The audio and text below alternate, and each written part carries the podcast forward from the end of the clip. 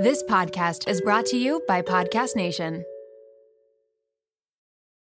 Does Monday at the office feel like a storm? Not with Microsoft Copilot. That feeling when Copilot gets everyone up to speed instantly? It's sunny again. When Copilot simplifies complex data so your teams can act, that sun's shining on a beach. And when Copilot uncovers hidden insights, you're on that beach with your people and you find buried treasure. That's Microsoft Copilot. Learn more at Microsoft.com/slash AI for all. Ah, mmm. The first taste of rare bourbon you finally got your hands on. That's nice. At Caskers.com, we make this experience easy. Caskers is a one stop spirit curator with an impressive selection of exclusive, sought after, rare, and household names in the realm of premium spirits and champagne. Discover the top flavors of the year now by going to Caskers.com and using code WELCOME10 for $10 off your first purchase. Get $10 off your first purchase with code WELCOME10 at Caskers.com.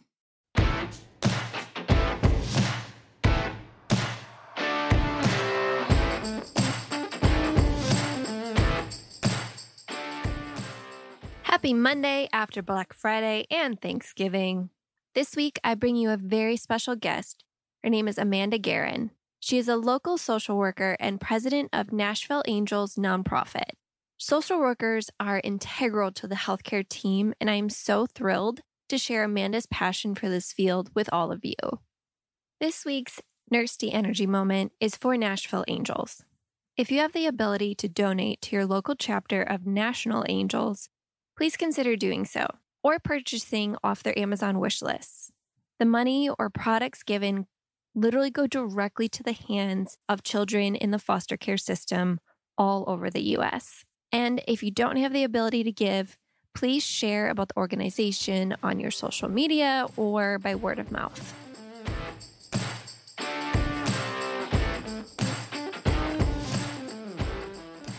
Amanda, welcome to the WOMED. I'm so happy we are able to do this episode because social workers and Nashville Angels nonprofit are so near and dear to my heart. So thank you for making the time today to speak.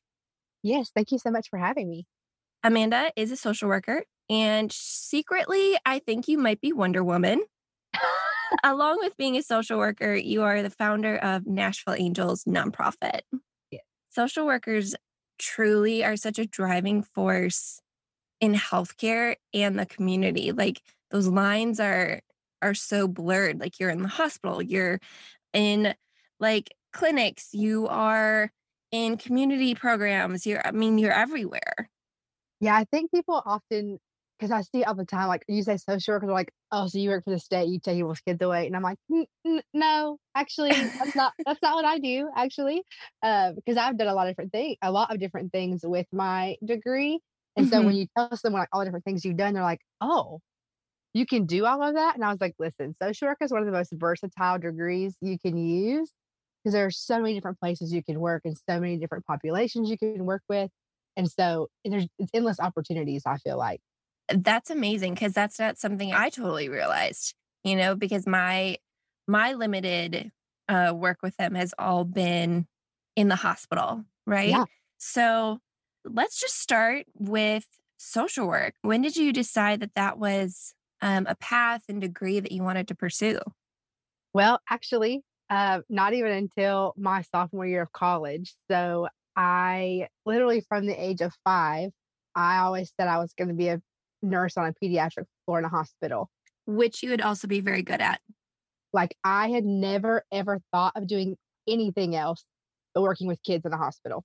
Mm-hmm. And I did the health pathway in high school and did some CNA work and like I loved it. It wasn't even that I didn't love doing that work, but I went to college and I was in the nursing program as a freshman. And so I did all my prereqs that year and started nursing school and classes my sophomore year.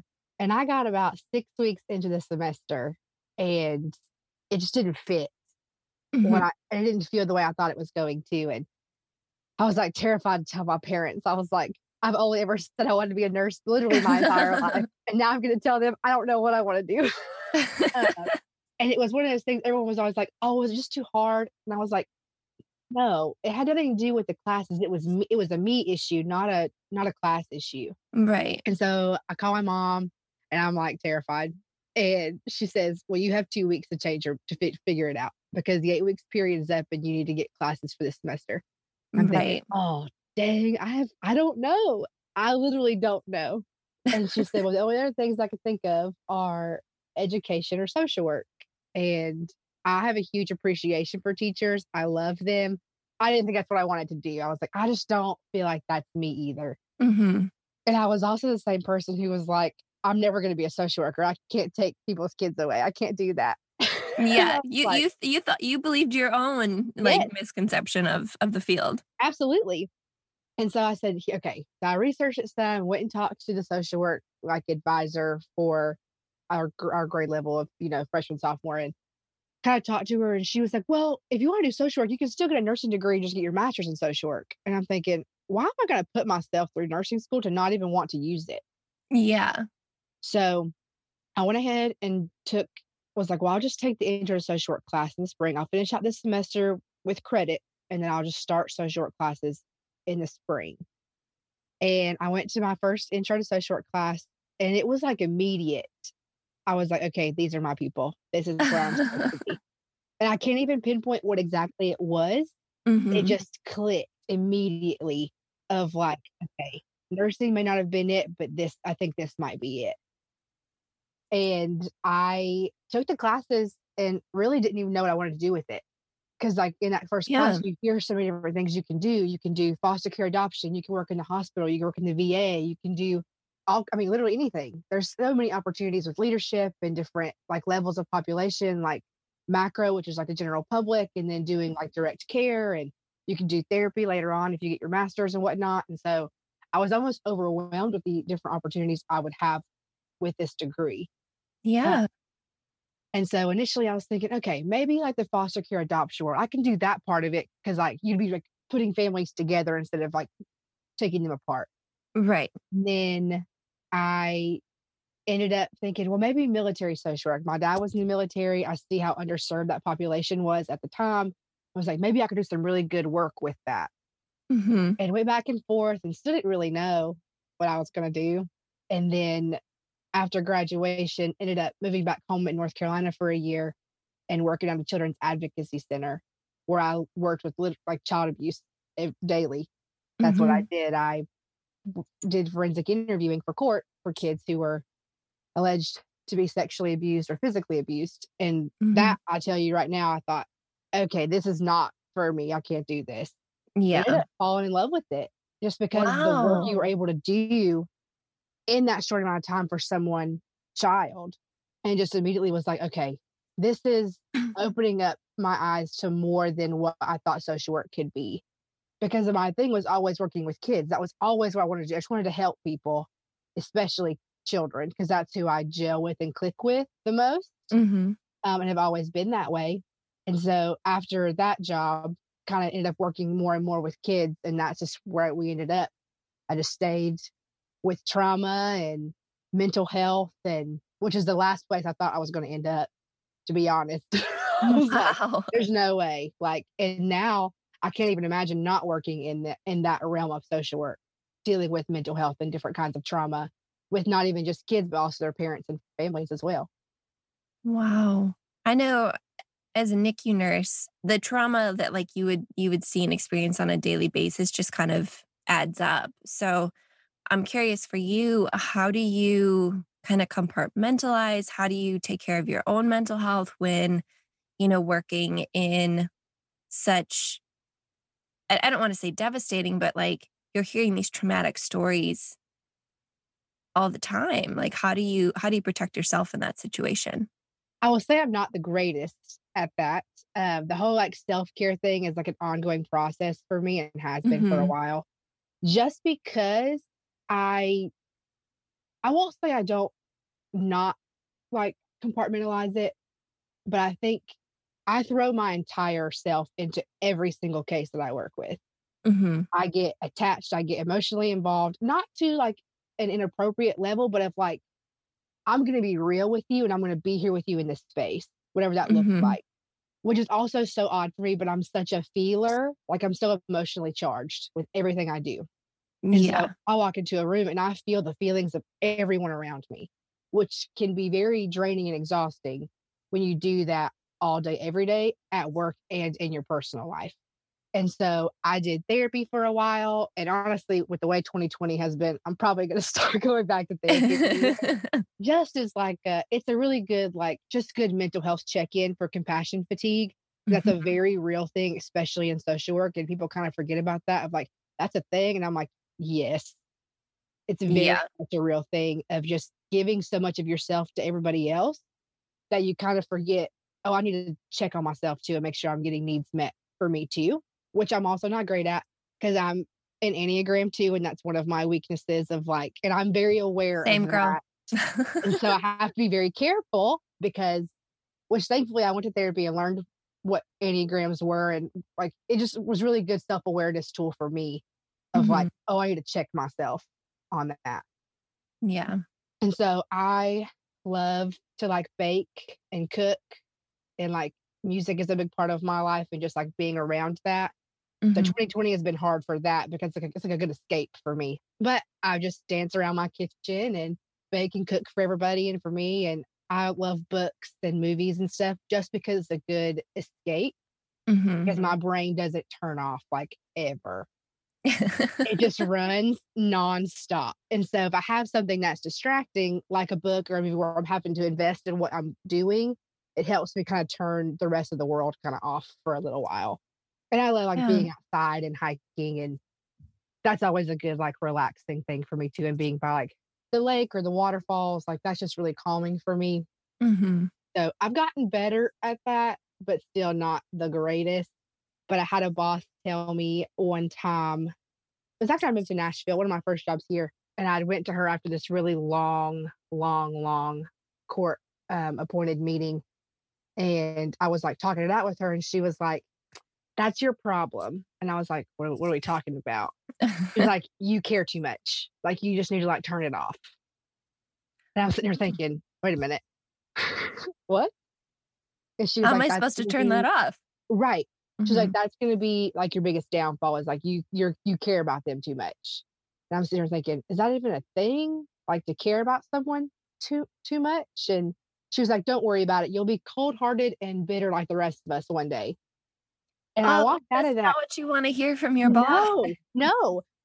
And I walked out of that out of that meeting and I thought, I drove home in traffic in Nashville, like oh, always. So it's like a 45 minute drive being in the car. And I just Right. I cried. And I thought, and I came to this realization if I ever get to that point, it's time for me to walk away. Mm-hmm. Because you can't do your job as effectively. Exactly. Like, and I've been that person who like compares my because everyone does social work differently. And I've Mhm. learned that. And everyone does it differently based on their personality and what works for them.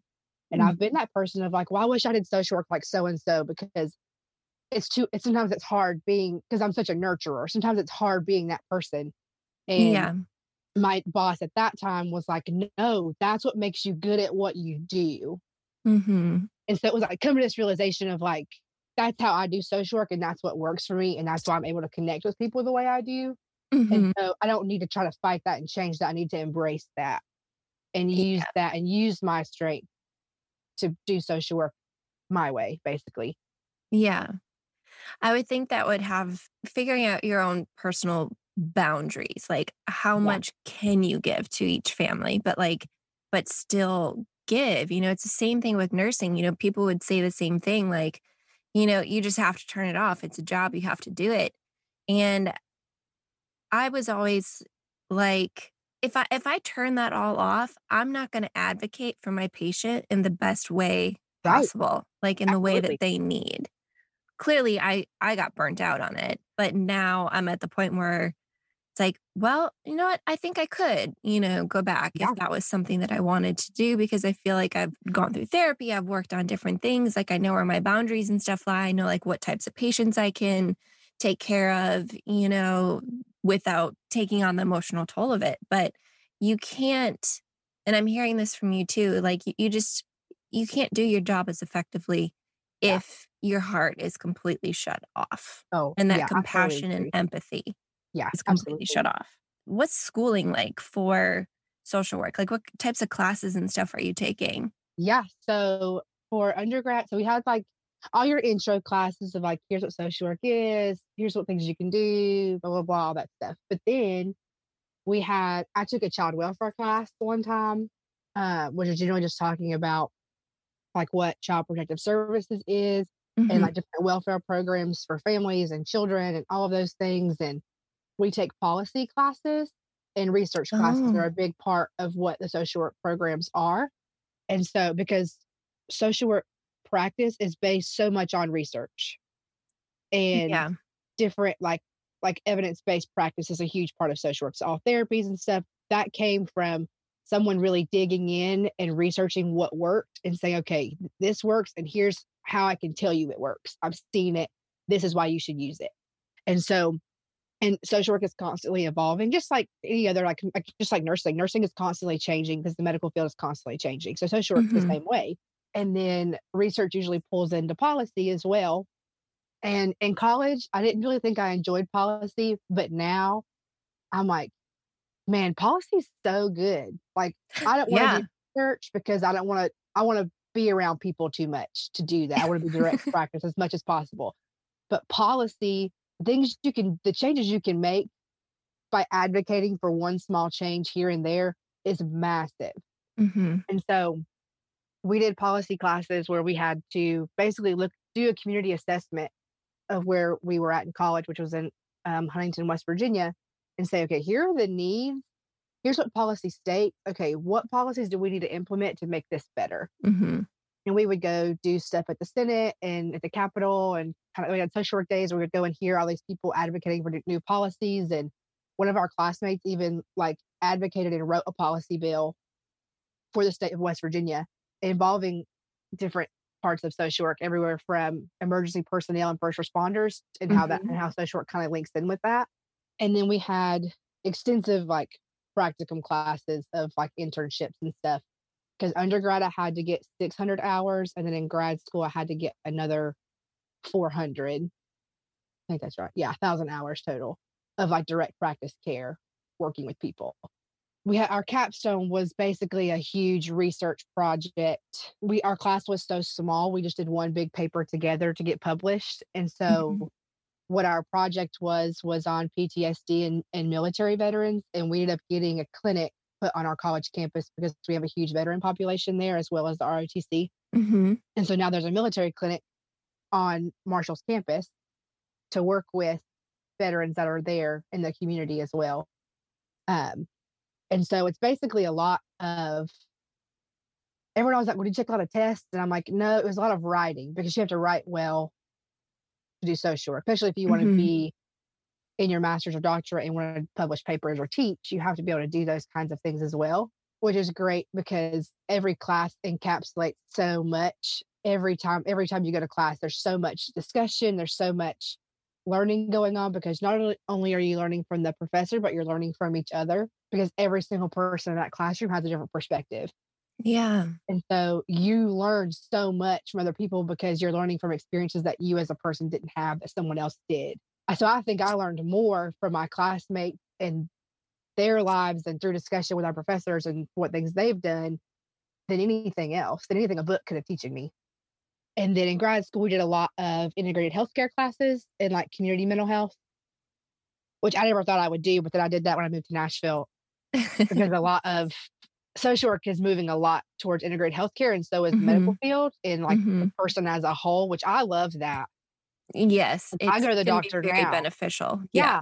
Like even when I go to the doctor, they're like, So how are you feeling? Like, are you yeah. having any depression, anxiety? Da, I'm like, wow, who knew that it was going to change so fast? Yeah. Yeah. Because I was in grad school three, three years ago, three, four years ago. Mm-hmm. And so the fact that we were we were on the front end of it then of like this is what medical field needs to be and it's what social work needs to be. And here we are now and it's like a normal thing now. You're just making all these changes. It's amazing. And so, oh gosh, not just you're a very impactful person. and so it's just cool to see how quickly that change could be made. Like, yeah, it was three years, but that's huge that it happened so fast. Yeah. And so it's like, imagine what else we could do three years from now and three years from then. imagine what how fast and how different social work and the medical field together and working together, hmm how different that's going to be for the general population the further and further, further and further we go into this. That's exciting. That's really exciting to think about. Yeah. I want to talk about Nashville Angels because it is so near and dear to, I feel like it's your heart's work. And especially with the holidays and stuff coming up, I just want you to be able to share what Nashville Angels is, who you guys are working with, share it all because I want I want everyone to kind of fall in love with this that you've created and built. Yeah. So, as you know, but since your people listening probably don't know, um, Nashville Angels is a part of a much bigger nationwide project and organization. So, it started in Texas, and we now, I think, as of like today, we have 22 functioning chapters right now, and two more are launching in January. Oh, that's That'll be exciting. 24 chapters across the nation, and it's constantly changing. Like we're constantly getting people from different parts of the country who want to do what we're doing. And so, if you're listening to this and you like what I'm about to tell you, you need to contact us. yes. Start it in your area if it's not already there, because that's what I did. I heard about National Angels on a podcast two years ago, and Susan was the guest, who was the CEO and founder of Mhm. National Angels, and well, Austin and now National. And she just shared her heart behind building something to serve the foster care community, which I think is something that is so overlooked and they're very underserved. And it's funny because, like, I see it all the time. And so I see that there's a need there, Mhm. but I'm in social work. So I'm, it's there in my face all of the time. Right. And the biggest thing I've learned in the last two years in talking with people about what National Angels does is that the average person is kind of unaware of what's going on Yeah. just because it's not talked about very often. Yeah. And so Susan and her team have built something that's such an easy fix for a really big problem. And the fact that they could find something so simple to to connect people to other people in their community, which is what I love. And so, sorry, I'll get back to National Angels. Is you know we walk alongside kids in foster care, but also the families, the foster homes that are taking them in, their caretakers who are caring for them in this time that they're in foster care, whether that six days, six months, six years, or the rest of their life. It, Mhm. every child and every family is different. And so the way we do that is with our Love Box program and our Dare to Dream program. And so the Love Box is where we take a group in the community, whether it is a church group, a business, a family, a group of friends. Every group is so different and they get matched with the foster family in their own community they get to serve. And so every month for at least a year, that group takes a big box full of whatever practical needs that family has, whether Mhm. it is home goods like toilet paper and laundry detergent, or if it's school supplies or groceries. They just get to come in and bridge that gap for them that month. Mhm. But even more importantly, they're getting to build a community and become an attachment to this family. And Yeah. so the biggest problem with foster care is kids get moved around so much and so often just because there's a lack of support in the foster care system. The state can't do it, the agencies can't do it. There's not enough people to do that. Yeah. And so Yeah. what National and National Angels does, it just closes that gap for them. And it's such a simple, like you look at it, you're like, this is so simple. hmm Like it's not even anything overly extensive. It's literally taking a box of goods to a family and loving on them. Of basic human needs. Right. Just encouraging people and loving on them and asking them what they need and checking in on everybody. hmm It's so simple. And it, but it's so impactful at the, at the exact same time. Like it does so much for those Right. families who are taking on a lot of stuff, whether it's trauma and from other families and children. They're taking on so much. So just to have someone come alongside of them is huge. hmm And then Dare to Dream program is it focuses on the kids who are at risk of aging out, which is a huge population Right. that no one really knows about or thinks about. Just because if it's not like I said, if it's not in your in your face all the time, hmm you're not gonna think about, oh, that 18 year old over there, cool, cool. Well, that 18 year old aged out of foster care and was kicked out of their group home yesterday and have nowhere to go. Yeah. Yeah. And so they because you know once the older you get in foster care, the least li- the less likely you're going to be adopted or Mhm. be in a stable foster home until you turn 18. Right. So what the Dare to Dream program does is gives gives them a person to help teach them things that they're they need to know. General basic life skills of here's how you create a grocery list and you go to the grocery store and you buy groceries for yourself and you meal prep. Here's how you budget for that.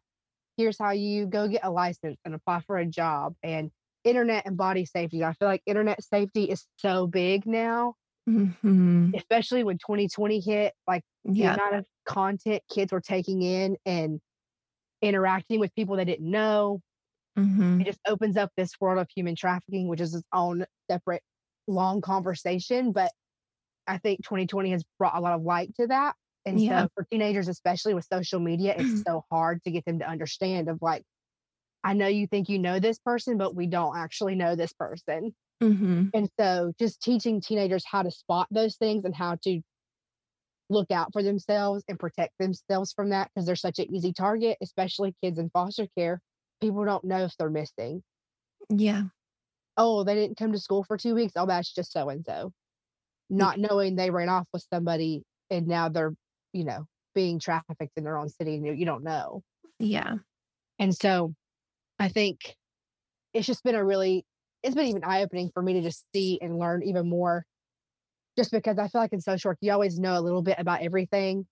Mhm. But these last two years, I've really poured into what foster care is and adoption and what that support looks like and talking to people. And I mean, it's, I learn something new every day from these foster parents and these kids and different people in the community who have been doing this longer than me. And so it's nice to constantly learn new things and learn how to do better. Yeah. And so, like I said, if you're listening, I'm going to say what Susan told the world. And she basically said that her dream was to have this in every major metropolitan area to make sure we can serve every single child in foster care. And Mhm. so, if I encourage anyone who's listening, even if you just want to learn more about foster care or want to know more about what the organization does, just go to the National Angels website and see if there's a chapter in your area, or you can contact me and I will I'll let look into it. And if there is one, I'll connect you with the directors there. And if there's not one, and you think, hmm, I might could do this, because let me tell you, I was 25 and did not know I could do this. and it happened. And here we are two years later, um, still standing, even after a global pandemic. I really didn't know if we would make it or not. Mm. Um, and because of the community, that's the only reason we're still afloat and we're still doing this. Um, and that's huge for because we were this is our first full year yeah. like running on our own. I quit my job in December, took a leap of faith, and started doing this full time in January. And then we had a dang tornado. Oh God. Yeah. The east side's still And- torn up. And then literally 10 days later, the world gets shut down. Yeah. And it was just, in a way, it was almost, I don't want to say a blessing, but kind of, it kind of put us in the same level playing field as every other nonprofit in Nashville because they were also figuring their lives out too and Mhm. how to live through this. So it was kind of nice that we're so new. We got to learn a lot from other people and kind of learn from each other and work together a lot more than I think we probably would have had Yeah. the pandemic not happened. Mhm. And even though like we didn't have near the funding we expected this year, just because we couldn't do any of the events we had pla- planned for the entire year. Right. And you know, everyone got pushed to working from home. Zoom fatigue is a real thing. Oh yeah. and you know virtual works in some places but in nashville it really just doesn't work the way you hope it does Mm-hmm. which is unfortunate but despite all of that we served more kids this year than i had even anticipated before the pandemic happened I was going to ask how this has kind of changed with COVID. Like, are you able to deliver as many like necessities, continue with the mentor programs? Are they, are you doing them virtually? Like, how's this, how's that happening now? yeah so our board serves a family here in nashville and we serve them every month you know and Mhm. we're just very careful about it. We had a discussion with them of like, how do you want us just door drop stuff? And when quarantine first started, we just did door drops of like, hey, I'm gonna knock on your door. I'm gonna leave a box of goodies for you. Call me if you need me. And I would just check in with them like week, like, how's everything going? Do you Mhm. need anything? What can I bring to you? And then I guess the further we got into the summer, they were like, well, if you just want to come over, like you're more than welcome to come over. And so it was just like me and one other person from our team Mhm. who we weren't really working out in public still. So we would go over and hang out with them and the kids and whatnot. And so it changed a little bit. I think the biggest change for us, because we were so new, we hadn't really built up our program yet. We were just getting started.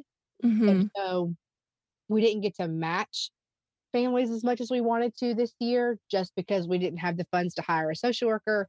We Right. didn't have the capacity to take on, you know, 25 families on a monthly basis without the Mhm. group. And so what we did instead was we just put it out there of like, we want to serve them and this is what we need.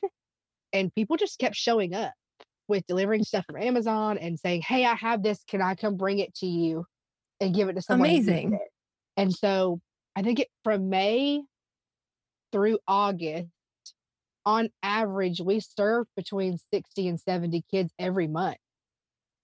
Wow. And that wasn't even like it was just taking boxes to agencies and saying, okay, when they come pick up their stuff from you, this is a box from the Nashville Angels team in the community for them to have with everything, whether it was I mean, we did like summer boxes because we're like, these kids have been at home with their parents since March. They need some something. Some sort of interaction. Yeah. So Yeah. we did like board game boxes Activities. and cooking boxes and gardening and stuff to kind of allow them to kind of get outside of their home, outside Mhm. of screens to really spend time together because they've been cooped up in their houses forever and they weren't at school and stuff. And that was hard enough for kids as it was. And Mhm. so we kind of just did that. And then we did backpacks in August because some of the kids were going back to school and some of them weren't. But we wanted to make sure everyone had what they needed. And September and October were a little slower for us just because we were coming back out of what we thought was going to be a downward slope. And then it kind of went back up again. I was like, okay, how do we keep navigating this? Mhm. And then for Thanksgiving, um, the Preds actually reached out to us and said, Hey, Really? we want to deliver Thanksgiving meals for your families. Oh, that's like, amazing. I was like, what? And so the last two days, the Pred staff delivered 30 Thanksgiving meals from us and them. And And so you know those was- kids are like, oh my God, oh, how yeah, you see her at my house? right. Like they did such, because like we've been working, we had a really good meeting with them right before quarantine happened. Mm-hmm. And then everyone got shut down. They all went home. And so thankfully, the girl that I talked to and met with, we were still heavy on her mind when they kind of went back to the office and was like, Hey, we want to meet up with you again. And, you know, we kind of talked about their grant that's opening. And we had a really good conversation. And like a week later, she was, she texted me and said, Hey, we have an idea for Thanksgiving if, if you're open to it. Mm-hmm. And I was like, Yeah, what you got? You know, what you, what do you don't, what do you, what do you want to do? Yeah. said, well, we want to take Thanksgiving meals and just, deli- you know, everything's unmade, but they had all the supplies and Mm-hmm. just take them to families. So they just went. I got 30 families listed out for them with addresses and numbers and names and how many people were in the home. And they said, Yeah. all right. And they just, their staff went out and just delivered boxes of Thanksgiving goodies to 30 families across. And it wasn't even just Nashville. I mean, we had people in Clarksville and Murfreesboro and Lebanon and like, Amazing. it was everywhere. And it was really cool to get to reach out to agencies and say, okay, who do you have that needs Thanksgiving food? Like, who do you have that could use this? And then mm. getting to do that with them.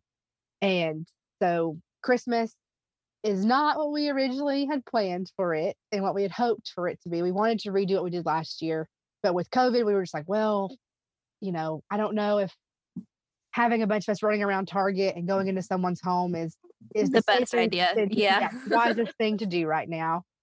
Hopefully, we can do that next year, maybe. Mhm. And so, like, what, what if we just do? We did Love Box Saturday in the spring. I mean, yeah, the summer, where we just had a bunch of stuff submitted, and we had ten or twelve volunteers come, pack boxes, decorate them, and then we delivered them to the agency. I was like, what if we just do that Christmas style and do it bigger? Yeah. And so we had this big idea. We're gonna have a foster care Christmas party, and we were gonna have all the volunteers come together and build and decorate boxes, and we'll have all the families come in, and we'll have a Santa, and we'll take family photos, and we'll have snacks and treats and a movie. And then, with all the new restrictions coming back out, we're Yeah. okay, how can we do this differently but still do it? And so, Yeah.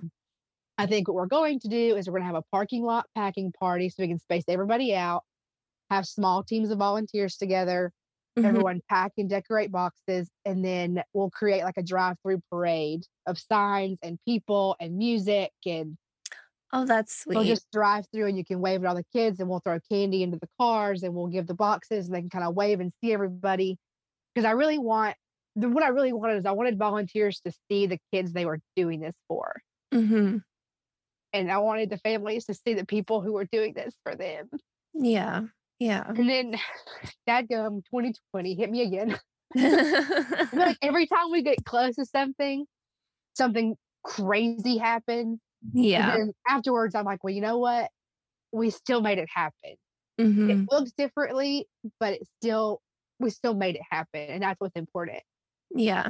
So it was not the year we had ever anticipated. And, you know, I forfeited my salary a couple months ago to make sure we could keep doing this. And Mm. it's like I was telling, I think I don't know if I was telling Susan or I was telling someone the board or something. I was like, if it takes me working four or five jobs to keep this open to make sure our kids get what they need, then that's what I'll do. Oh, Amanda. Because, you know, they get overlooked and underserved enough as it is. Yeah. I want them to keep getting served by us. I want them to keep seeing us, and I want to keep seeing them. Yeah. And if we close our doors, we can't do that. hmm And so if that means I have to take a step back and work at the hospital and contract here and work retail here to make ends meet and do what we have to do, then that's what I'm gonna do.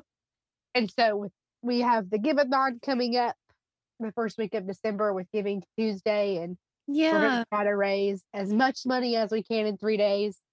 Uh, Amazing. I will post about uh, it.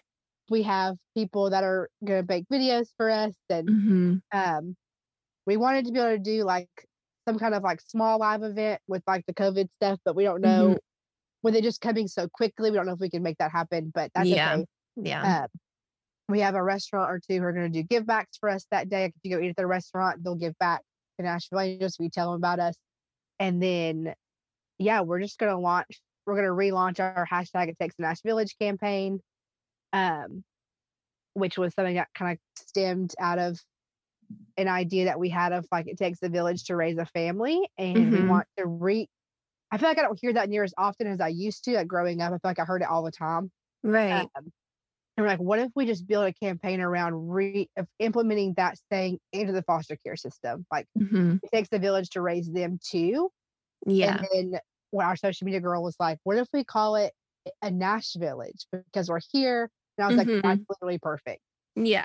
Like no one else could use that, but we can we Right. can make that work. And so it really took off in May when we did a big payback, which was a giving day for 24 hours. And so we'll just we're like we'll just relaunch it and do it bigger. And That's so we're perfect. working on different artists and stuff who are going to post about it and make videos for us like before and Yeah. just really encourage people, even if you can't give financially, like just share about us to people that you Mhm. know. Like that that is huge for us of just getting our name out there again. yeah. Yeah. And so we're hopeful that will bring in some funds for that. Um, we, Yeah. ha- we already have five matching donors for that day, which is really huge for us. Yeah. That's Uh, amazing. And so we're going to just really launch it those three days. And then we'll have our Christmas project on the 12th of our packing party and hmm drive through delivery thing that we're figuring out. And then um, we're having a huge online silent auction the last two weeks of the year. And we got some really cool stuff with that. So I'm hoping that will grab some attention and kind of bring in some funds the very last part of the year before we head into 2021. So Ah, mmm. The first taste of rare bourbon you finally got your hands on. That's nice. At Caskers.com, we make this experience easy. Caskers is a one stop spirit curator with an impressive selection of exclusive, sought after, rare, and household names in the realm of premium spirits and champagne. Discover the top flavors of the year now by going to Caskers.com and using code WELCOME10 for $10 off your first purchase. Get $10 off your first purchase with code WELCOME10 at Caskers.com. Ah, mmm. The first taste of rare bourbon you finally got your hands on. That's nice. At Caskers.com, we make this experience easy. Caskers is a one stop spirit curator with an impressive selection of exclusive, sought after, rare, and household names in the realm of premium spirits and champagne. Discover the top flavors of the year now by going to Caskers.com and using code WELCOME10 for $10 off your first purchase. Get $10 off your first purchase with code WELCOME10 at caskers.com. Well, I love the mission of Nashville Angels so much. Um, I know there's a concern though too, like how do you protect the kids that you're serving? You know, if people are coming and volunteering, how do you protect those kids? You know, because a lot of people would be like, oh, I'm doing good for today and I'm going to take a selfie with this child and look at all the good that I'm doing. Like, how do you kind of protect against that?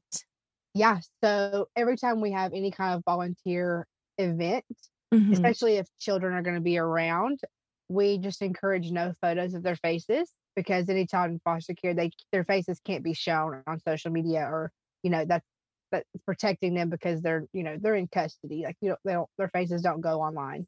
Yeah. And so we have everyone sign confidentiality agreements with us and Mhm. liability forms. And for like video purposes, like what we will do is if, because like people bring their biological children as well, we encourage them to bring the entire family if they come. Mhm. And so if this was a normal world event and kids were going to be running around, what we would do is we would put different colored wristbands on Yeah. the kids. And so like if they have a red band, okay, you can only show like their hands and feet and from behind you can't show their face. If they have a green band, you can show them as a whole. Like you can show their faces, their smiling faces and happiness, you know, whatever. Uh, and it's always like we always have like, don't you can't not take pictures. Like if you want to take pictures, that's great. You want people to see what you're doing, but get creative in how you're taking their photo. Mhm. Like have them with their hands digging in the boxes, or have them just do like boomerangs of them, their little feet running across the parking lot. yeah. Uh, because a big part of I think that's what's so hard is people who are donating they want to see the faces of the kids that they're giving to. But you It, yeah. can't. Yeah. And so it's like, how do we get creative enough where you still see what you're doing and get that feeling of, man, this is really making a difference for these kids and their families, hmm but also following all the rules at the same time. Right. So I know Austin has done some really cool campaigns with either kids who have been adopted or like biological children. That way they can still encapsulate because it still is the same feeling of these kids who are getting these boxes and interacting with these people they see all the time. Yeah. but it's also really cool to see the creativity of all the different teams across the nation and how they how they capture those moments because everyone does it so differently Right. Right.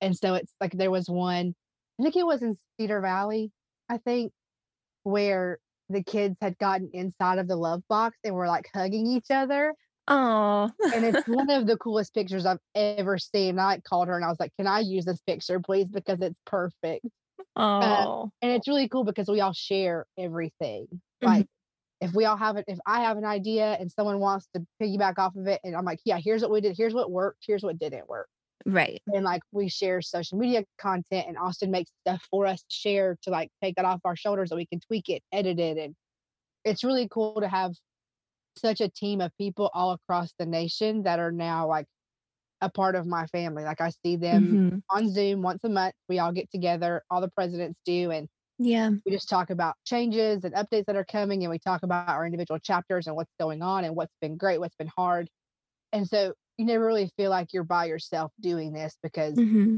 either they've already been through it or they're going through it too. So it's like or they're going to go through it. Right. and it's just been really nice to have a team of support like that and to have susan and the national team with us all this time and every step of the way to really encourage us and build us up especially for you know me who was at the time 25 and had no idea what she was doing. And it's like i'm literally a social worker. I don't know anything about running anything but you did it. right and it's that i think that's the biggest thing too is people like i don't know if i could do that and i'm like listen if the rest of us can do this you can do this Mhm. and that's Susan's biggest thing. You know, she Yeah. wasn't a social worker when she started this. She was in the business corporate America Mhm. and saw a need and thought we have to fix this, and did, just Yeah. did it. Yeah. And now it this ever changing, always growing organization that's serving children in all different parts of the country. Yeah. And I think it's so good just to highlight that it's it's not just babies, you know, that are in the Yeah. foster care system. It's oh yeah. that it's literally children of all ages. It's teenagers. hmm Not every family is perfect. Not every foster care family is perfect. Oh, absolutely. But there's also not a lot of money to be made in foster care, you know, and Oh, like right. Everything gets so tied up in the government, like funds and stuff. So it's like what you're what you're providing are are just basic human needs that Yeah. you know a family that might have like four to six foster kids or more i honestly don't know how many you know kids are normally in each household but like that's a lot that's a lot of toilet paper that's a lot of Mhm. groceries that's a lot of Yeah. laundry detergent that's For a lot sure. of loose leaf paper and man do kids even use loose leaf paper anymore Gosh, you know, But, like, too. Yeah. pens and pencils and markers and just stuff to you know the the extra stuff like like you said with you know especially during covid being so cooped up having extra activities that are stimulating for kids Mm-hmm. Yeah. to do that that don't include a screen you know Yes. i love the idea of the gardening box especially during the summer because Yes, that's you know. yeah, they were all at home together and the weather was fairly nice this summer. Like it, wa- it didn't Mhm. rain overabundance and you know, the weather wasn't too bad. And yeah uh, they can they can you can grow your food you can exactly. yeah Exactly. And something that I, you said, you know, about funding and stuff is it's also like a common like myth and misconception. Well, there's there are foster parents that are just in, in it for the money. And Mhm. I, I hear that all the time. And I always just like to educate people in a sense of like, yes, there is a very, very, very small percentage of people who, yes, might be in it for the check they get hmm but honestly, they're not making that much money anyway. And yeah so it's like I tell people all the time, I'm like, they're not making money off of these kids. Like they're the stuff that they're doing for these kids, they're not making money off of that. Like they're not making they're not making bank by being a foster parent. yeah And the money they are getting is to make sure they can provide what those kids need. And even then it's not enough. right because you don't want to buy them minimal compared to what you're buying for your other children. You Mhm. know, you have biological kids in need, and why are you going to buy your biological child this? And then, well, we're just going to buy them a smaller or not nothing at all, or you, we can only afford your needs. And right so most foster parents are going above and beyond for these kids Mhm. and treating them just like they would any other child in their home. yeah And, you know, we already don't have enough foster parents as it is. hmm So it's like, let's encourage and keep the ones that we do have. yeah And Yeah. I think I just think there's a lot of misconceptions about foster care, but because it's not really talked about, like Mm-hmm. mainstream media doesn't talk about foster care. It just doesn't. And that's or a- especially about kids aging out and like Yeah. these are kids that are are aging out they don't have direction they don't have support they don't necessarily have the tools that they need to work for a scholarship to get into school to continue their lives to be able to support themselves so it's like absolutely. that service i think might be the most important service that you guys provide with that mentoring program Yeah. And so like we have multiple group homes here in Nashville mm-hmm. and these kids are there. And then when they turn 18, they have to leave yeah because they turned 18, like on their birthday. All right, well, here you go. And Mhm. so thankfully we have like Monroe Harding who has transitional apartment for kids who are aging out. So they come in to an apartment that's full of furniture and Mhm. stairs. They have a staff on site who helps them when they need help. And so a big part of what we did this summer was I met a group of boys during tornado cleanup who were from the group home. oh And I was out delivering food with the Opry food truck that I do. And, you know, my friend that works there was like, Hey, um, I know you're not working right now, but come, the food truck's going to be out in North Nashville if you want to come. And so I was like, Heck Mhm. yeah. And so we're taking coolers of food and water around and uh, we're looking for just groups of people. And this guy said, Well, there's a group of teenage boys up at this house. I'm sure they love some food. We're like, Okay. So we go up there and I meet this woman and she's talking about, she's like, Thank you so much. Like, you have no idea how much this means to them. And I was like, Oh, you know, it's no big deal. We just want to make sure everyone's fed and has water. And she was like, No, you don't understand. These kids are all in foster care and they don't get treated like this. And I was like, Oh my gosh, my name is Amanda and I work for Nashville Angels and I really need to talk to you.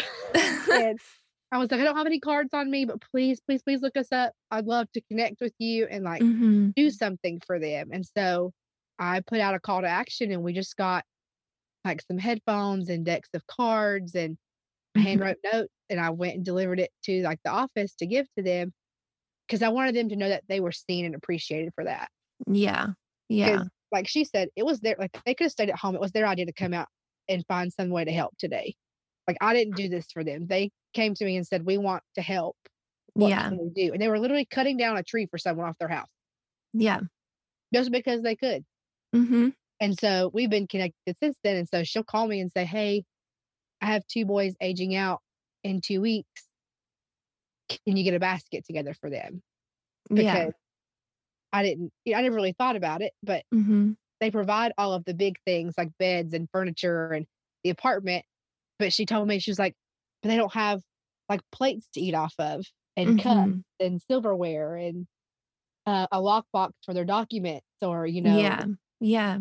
I would just go get these big laundry baskets and I would put in toilet paper and laundry detergent and dish soap and some cleaning supplies and I would get plates and silverware and some cooking utensils and some snacks and I would take it. And so when they got to their apartment and they left, they would have this this basket of things they could use in the apartment they were moving into. Yeah. And Yeah. so I think that's going to become something that we do um, more often every time because we have the girls' home too and the other boys' home Yeah. and just say, hey, when you when they're getting ready to age out, when you know it's coming, give us about a month to get everything, and we'll make them bigger. That way, Yeah. whenever they leave, they have all of these things that are theirs that they can take Mhm. to the apartment and make it their own. Yeah. Um, because just getting to move into a space that's your own Yeah. is huge. But then if you don't know what to do with it, Yeah. it's like, oh, I can teach. Like, you know, it's just so simple to teach them. Mhm. Like, here's how you do this. Yeah. How- Yeah. If you don't know how to do this or you get confused, like here, just call me and I'll, I'll come. I'll come over and I'll help you or I'll walk you through it. Yeah. And so I think, like you said, it's just like no one really knows about it. Mhm. And so that's been one of my biggest things is just I just want people to be educated and just know what's going on in this realm of the world because it's such a big need and such a big problem. But the more people you have to work on it, the better and easier and better it gets. And so, yeah, I think there are tons of misconceptions that I could, you know, rant on about for you know, probably days. But and so that's why I always encourage people like, if you don't know about this or you just want to ask questions, like there's Mhm. no stupid question. Like if you don't know, Yeah. I'll gladly tell you about it. Yeah. Yeah. And I think that's I think it's just getting that conversation started. And I feel like we're slowly getting there of like people are like, well, I didn't I don't really know about this or Mhm. you know, what is it like for kids in foster care? Well, let me tell you, what's like for a foster parent? How do you become one? Like, what does that look like? And Yeah. you know, you talked about too, like everyone just assumes it's babies, and it's it's so not. Like babies are pretty hard to come by in foster care world, Mhm. um, unless it's like an emergency placement, like from the hospital. Uh, Right. But the thing is, a lot of foster parents want babies, Mhm. and so it's just incur- kind of building foster parents up, and be like, you can do this. You can take a nine year old. You can do this. Yeah. You can take a teenager. Like it'll be okay. One of my friends from grad school, he is a foster parent, and he started out with only doing teenagers. He was Oh, like, wow. the commitment is so much lower. They're 17. They literally graduate in six months. You're literally just getting into graduation. Yeah. And giving them to, live Yeah. and getting ready for school. And I Mhm. was like, that's so genius. Like, and now that that his first foster like calls him and checks in on him for holidays and stuff and will come visit and whatnot and do their thing. And it's like, man, if more people thought like that, Yeah. Yeah. Imagine how many teenagers would just come out of high school like living their best life, knowing that they've got someone to come home to on the holidays, Mhm. or they call if they go to school. Like just having Mhm. someone to call and be like, "Man, I'm having a really hard day." Yeah. Just that support. Yeah, and so It's it's human connection yes, it's all that it at the is. root of it. Yeah. It's, build, it's just building relationships with people. Is all that it comes down to. Is being intentional about it. Amanda, you are truly a force, and I am so grateful that we were able to have this conversation and share it with the WOMED community. Tell people where they can find you if they have questions and how they can be a part of Nashville or National Angels. yeah, if you just have general questions that you want to know more about social work or Nashville Angels, I'm on Instagram. The Nashville Angels is just at Nashville Angels Nonprofit. And then me is just Amanda Marie G11. Kind of complicated, you know. Everyone else had mine already. So. And then the National Angels um, website is just nationalangels.org and ours is nashvilleangels.org. But if you just want a quick, you can send me a DM. I'm pretty quick to respond, or you can send me an, an email at amanda at nashvilleangels.org. And I'm more than happy to point anyone into the direction of whether it's serving in their own community, starting something, or just learning more about foster care in general or social work. I love talking about social work too because feel like no one ever wants to talk about it. And I yeah. love talking about it. so, um, like my roommate, my roommate just finished is finishing nursing school. She's almost done. And we were talking recently because I picked up a hospital job in Franklin um, doing PRN, like psychiatric care. Mm-hmm. And we were talking about something about, I was like, oh, yeah, I'm getting paid this much, which is like good for like a master's level social work. It's good. and she looked at me and she said, Amanda, when I start my job in February, I'm going to be making five or six dollars an hour more with a bachelor's degree with no experience. How does that happen? And I was like, well, it it just does. I, I don't know. And so she was like, and I've never heard it put this way. She's the only person I've ever heard like put it this way. She's like, but what I do for their physical health, you do for their mental health. Yeah. So why is it different? And I was mm-hmm. like, I really don't know the answer to that question. And she's like, Do you think it'll ever change? And I said, honestly, I said I would like for it to, just because a lot of like most social workers are underpaid and mm-hmm. underappreciated.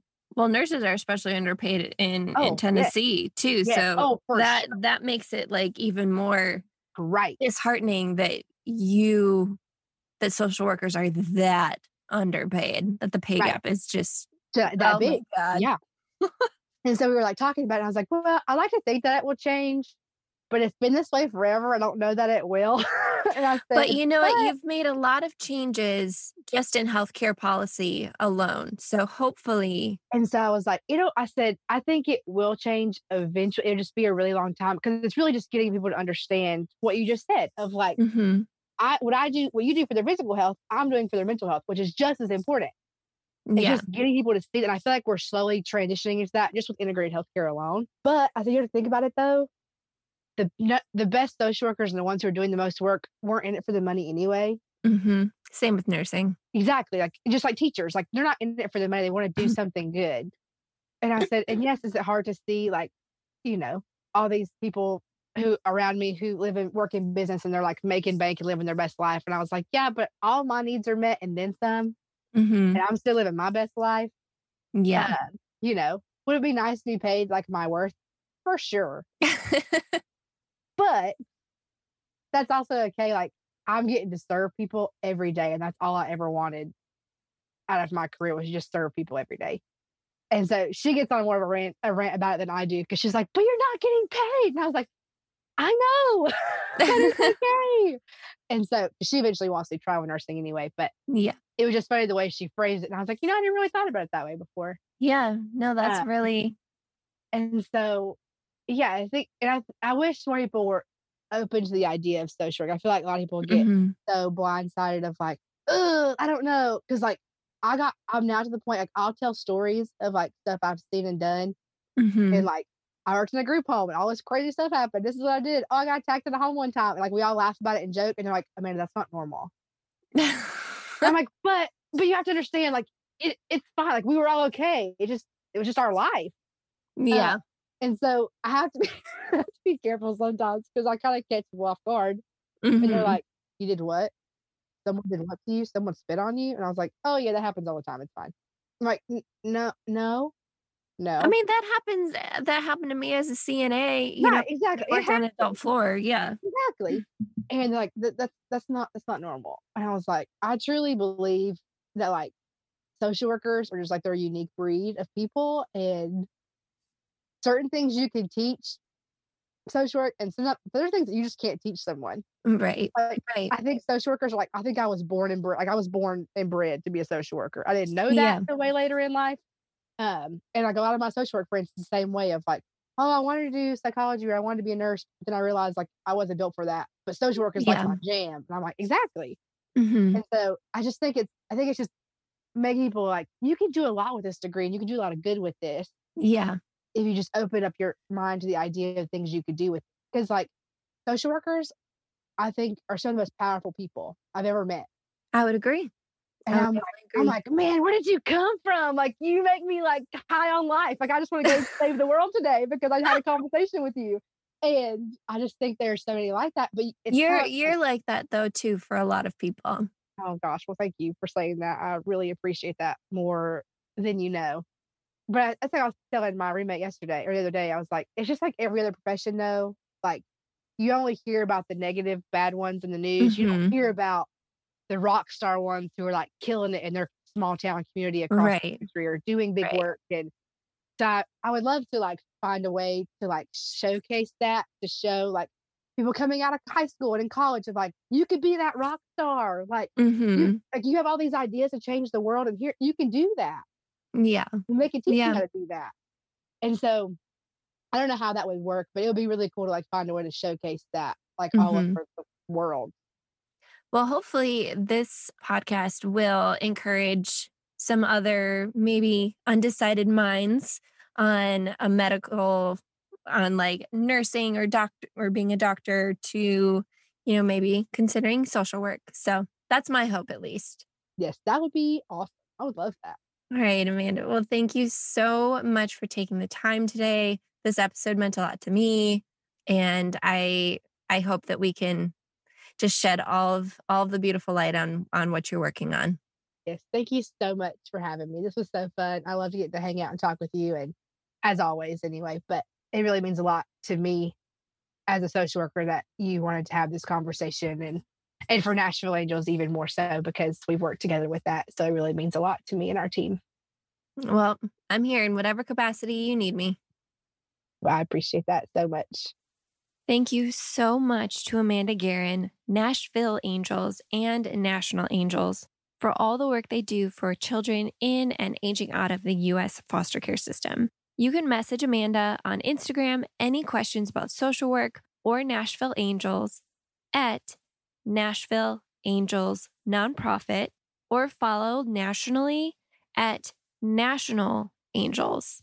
If you want to find a local chapter to work with or to donate, go to nationalangels.org.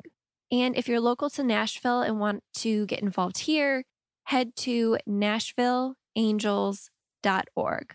Amanda is also available to answer any questions about the foster care system or becoming a foster parent as well.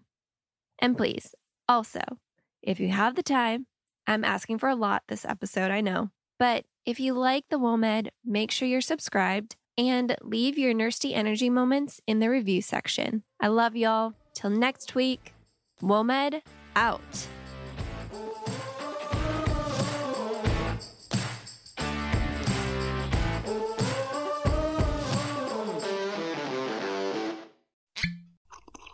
Ah, mmm.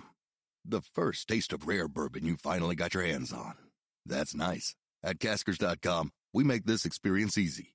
Caskers is a one stop spirit curator with an impressive selection of exclusive, sought after, rare, and household names in the realm of premium spirits and champagne. Discover the top flavors of the year now by going to Caskers.com and using code WELCOME10 for $10 off your first purchase. Get $10 off your first purchase with code WELCOME10 at Caskers.com.